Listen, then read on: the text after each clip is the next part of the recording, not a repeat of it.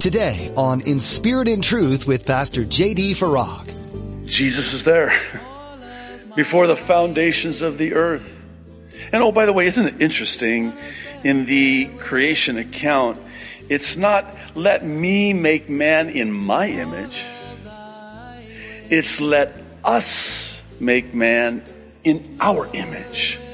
That's God the Father, God the Son, and God the Holy Spirit.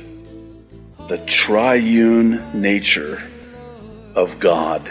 You're listening to In Spirit and Truth, the radio ministry of Pastor J.D. Farag of Calvary Chapel, Kaneohe. Pastor J.D. is currently teaching through the book of Proverbs. From the beginning, there has always been God. Even before time, there was God.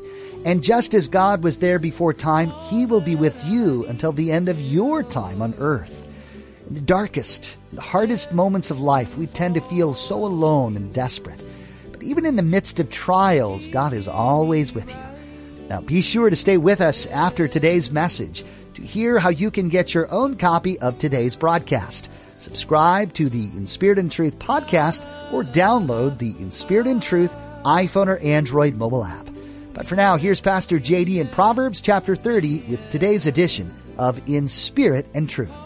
Well, good evening and welcome for those of you who are watching. If you're watching live or later, we are so glad that you're joining with us. We are in Proverbs chapter 30, studying the Bible book by book and chapter by chapter, verse by verse, and we're almost done with the book of Proverbs. And so one more chapter, so you might want to turn there at this time. So in our study through this chapter, I would like for us to focus on the Word of God and the wisdom of God as a lifeline, because that's what it is. It's really a, a rescue, a, a lifesaver, a lifeline as it were. You know, it doesn't matter where you're at in God's Word, because God's Word's alive. And it always speaks to wherever you're at. Wherever you're at in God's Word speaks to wherever you're at. That's what God's Word does because God's Word is alive. And such is the case with this chapter as we're about to see especially as we get towards the end. The wisdom that is woven into the fabric of this chapter can rescue us and save us from needless suffering, whether it's suffering the consequences that always ensue when we willfully disobey God or perhaps more importantly and even appropriately as we witness what's happening in the world. But it's a lifeline for us in this world, the suffering, the pain and the suffering in this evil, fallen world. Let's jump in. Interesting chapter, not uh, written by Solomon. Rather, it's the words, we're told, verse 1 of Agur, the son of Jakeh, his utterance. And we're told again, verse 1 this man declared to Ithiel, to Ithiel and Ucal. Interesting that uh, this proverb, this chapter, would be deemed a priority for God to include in the canon of Scripture. In other words, it would rise to the level of importance that God would deem it necessary to include it in the pages of Holy Writ for us here tonight, all of these generations later. Certainly, there must be a reason because every word in God's Word is there for a reason. So it's my prayer that we will know why it is that God deemed it necessary to include this chapter in His Word. Now, you'll forgive me, but verse 2 reads, Surely I am more stupid than any man. I, I'm chuckling only because this is the second time now The first time was in Proverbs chapter 12, verse 1, where we saw the word stupid. And you'll forgive me, but I just kind of like saying that word. It's just one of those words that just packs some punch. I mean, he is saying, I am more stupid than any man. Now, in all fairness, the meaning of this word to us now was not what the meaning of this word was to them then. It really kind of carries with it, as some other translations render it, this idea of being brutish or animal like. In other words, I'm, uh, as a man, I'm, I'm living more on the level of an animal and do not have the understanding of a man, he says. You know, it's interesting because God created man in his image, triune in nature. And Satan has sought throughout the history of mankind to reverse that and get man to live on the level of an animal. Dare I say, as we see what's happening in the world today, that the enemy has been met with a measure of success. The brutish behavior displayed. Verse 3 I neither learned wisdom nor have knowledge of the Holy One. And then he asks, and it, it, sort of leads up to these questions beginning in verse 4 Who has ascended into heaven or descended? Who has gathered the wind in his fists? Who has bound the waters in a garment? Who has established all the ends of the earth? What is his name? And what is his son's name if you know? Oh, I know. And so do you. His name is Jesus. The only name given among man whereby we might be saved. The whole of Scripture testifies of the person of Jesus Christ.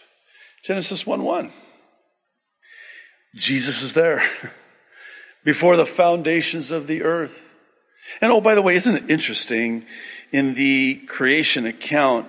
It's not let me make man in my image. It's let us make man in our image. That's God the Father, God the Son, and God the Holy Spirit. The triune nature of God. Verse 5, I love this. Every word of God is pure. He is a shield to those who put their trust in Him. Can I just say and add, He is a shield, He is a rescue, He is a lifeline. Every word in God's Word, one need look no further than to that very well known psalm, and rightfully so, Psalm 119, the longest chapter in all of the Bible. And it's appropriate because it is all about the Word of God. The Word of God being a shield. Verse 6 Do not add to his words, lest he rebuke you and you be found a liar. Let God be true and every man a liar. Verse 7 Hey, this is a good prayer, verse 7. Listen to this. Two, th- by the way, only place in the book of Proverbs where you find a prayer, uh, and we have it recorded here in verse 7. And this is the prayer. This is a very good prayer. Listen to this. Two things I request of you and we're told parenthetically, deprive me not before I die. What are the two things? Verse 8, number one. Remove falsehood and lies far from me. Give me neither poverty nor riches. Feed me with the food allotted to me, lest I be full and deny you and say, Who is the Lord? Or, secondly, lest I be poor and steal and profane the name of my God. That's a good prayer. Lord, don't give me too much that I forget you. And on the other side of that, don't give me too little that I have to go out and dishonor you and profane your name. Give me only that which is my portion, neither poverty nor riches. You know, one of the things over the years that I've always sort of um, pondered, mused concerning is which one is more difficult in the life of a Christian? Is it, is poverty more difficult in the life of a Christian or is prosperity more difficult in the life of a Christian? Uh, both are difficult and for this reason, and I think it's well said in this prayer, but I'm convinced that prosperity can be more difficult for the Christian than poverty. And here's why. When you are prospered and blessed, you tend, as a Christian, to put your trust in that. You begin to look to that. And I think of the passage that says, Some trust in horses and chariots, but I will trust in the name of the Lord my God. You know, we, we, we, we tend to start thinking, well, you know, I, I, have got a good reserve here. I'm, I'm doing good. And so, uh, you know, we, we hedge against the future and, uh, I'll be okay. And we start putting our trust in that. And then I think about the Proverbs. We had some fun with this one that basically goes like this. Don't, don't feast your eyes on wealth. You want to know why? Because wealth will certainly, it is a certainty, it will sprout wings and fly away to heaven. Sounds like the paycheck sometimes where you run out of money before you run out of month.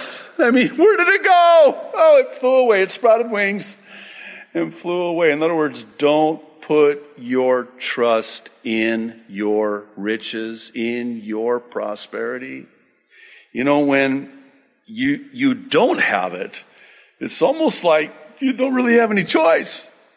You have to trust God. You don't have next month's rent in the bank. You have to trust the Lord.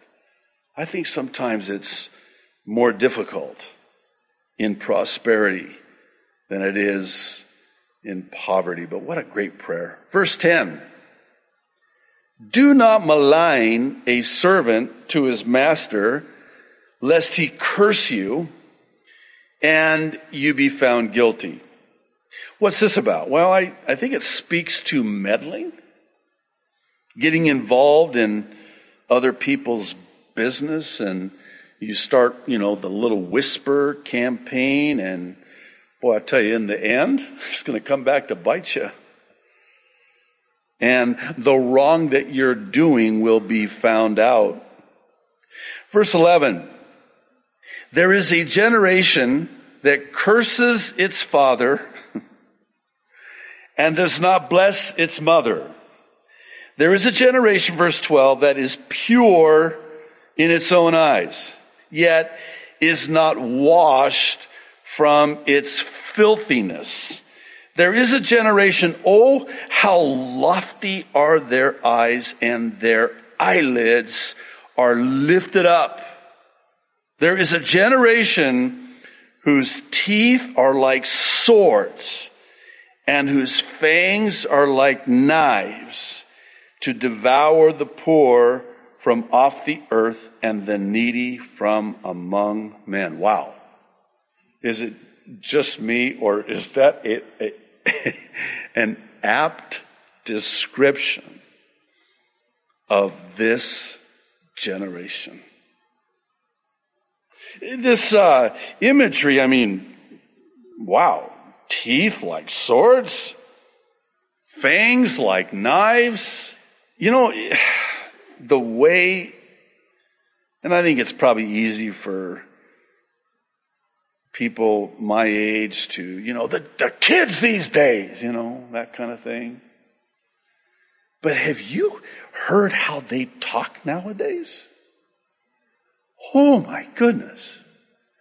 I mean, it's like fangs.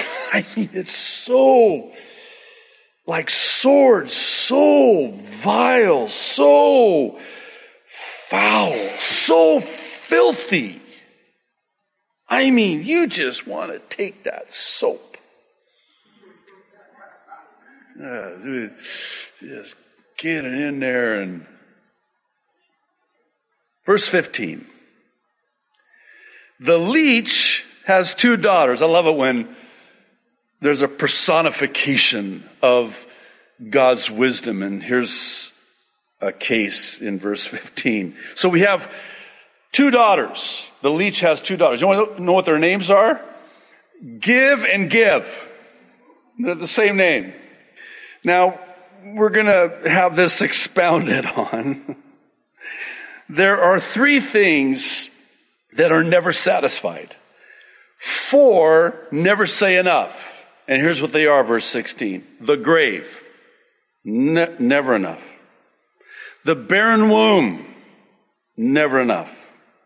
The earth that is not satisfied with water. And number four, the fire. Never says enough. Verse 17 is a proverb that I think we may have traumatized our children with. Let me read it. I'm sure you're familiar with it. The eye that mocks his father and scorns obedience to his mother, the ravens of the valley will pick it out and the young eagles will eat it. Now, for an eight year old, and you know, when you're having devotions and you say, let's turn to Proverbs chapter 30, verse 17. I'm going to talk to you about how that when you roll your eyes at us, be careful because you might want to start looking now because the birds are going to come and they're going to pluck those eyes out of your head. It is a deterrent. It does, you know, it just, it, it, you just put the fear of God, you know, at a young age. That's actually not what it's saying. I wish it did, because how cool would that be? Basically, what it's saying is when you mock your father, and God takes this very seriously, by the way, when you scorn the obedience to your, when you dishonor your mother and your father, God takes that very seriously. And so seriously that it could cost you your life. And this imagery of a dead carcass, and you have to understand in Jewish culture, this is unthinkable. That a body would remain unburied. Even in my Arab culture in the Middle East to this day, this is unthinkable. The, the, the, there has to be this proper burial, but this very graphic description is of a rebellious child that is such that it will cost them their life and in their death, the vultures will surround them. The ravens will pluck at their bodies. I mean, it has a, a much needed strength to it and for good reason. Of all of the commandments, the fifth commandment, right smack in the middle of the Ten Commandments, God's perfect law the only commandment that has a blessing, a promise packaged with it, for lack of a better way of saying it. Honor thy father and thy mother, so that the days upon the land which the Lord thy God giveth thee may be long. Carrying with it the idea of you'll live a long and blessed and prosperous life. And conversely, you dishonor your mother and your father, and this is your lot. This is what will happen. Now, why does God take it so seriously? I think that's a good question to answer. Because it is a picture, a type pointing to our relationship with our Heavenly Father. You know, the whole family unit is a microcosm, a picture of our heavenly family. He's our heavenly Father. We are brothers and sisters in Christ. We are siblings in Christ, if I can say it that way. As the church of Jesus Christ, we are the bride of Christ. He is the bridegroom. And there's going to be this huge wedding.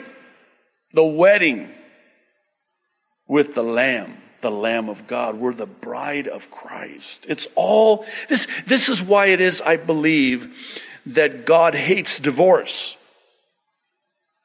God doesn't hate the divorced. God hates divorce. Why? Number of reasons. Chief of which is that marriage, the marriage covenant, is a picture of our marriage covenant, the new covenant that we have in Jesus Christ, which we're going to be celebrating tonight. As Jesus says, this is the blood of the new covenant. He is speaking as a bridegroom to his bride. That's why God hates divorce. Also, I believe God hates divorce because of what divorce does to the divorced. The absolute destruction and the pain that it causes. Verse 18. There are three things which are too wonderful for me. Yes, four which I do not understand. And they are, verse 19, the way of an eagle in the air.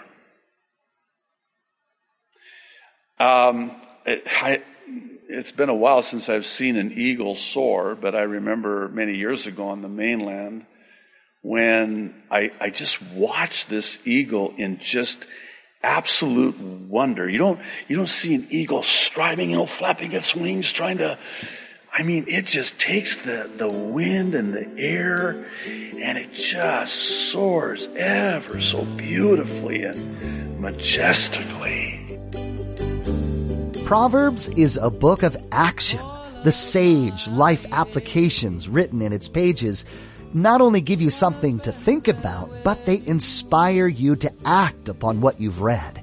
As you continue to study this book with Pastor JD, approach each nugget of wisdom prayerfully, asking God to show you how you can incorporate it into your own life. He can and does teach you through His Word. We'd be honored to be praying for you during this study.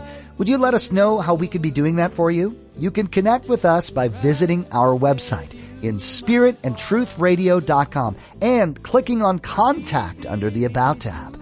We'll get in touch with you as soon as we can. You'll also find us on Facebook and Twitter, and you're welcome to interact with us there. Pastor JD's teachings are also available on YouTube. Links to all of these are available at our website. Are you part of a church? We want to encourage you to find and begin regularly attending a church in your area if you haven't already. If you're near Kaneohe, come visit us. You'll find all the information you need, including service times and directions to Calvary Chapel Kaneohe on our website. Again, that's in spiritandtruthradio.com. That website also houses all of Pastor JD's teachings, including his weekly prophecy updates and the ABCs of salvation. This is a simple guide to sharing the good news of salvation in Jesus. It can help you start a conversation with someone you love. That's all we have time for today. Thanks for joining us for this in depth study of Proverbs, right here on In Spirit and Truth.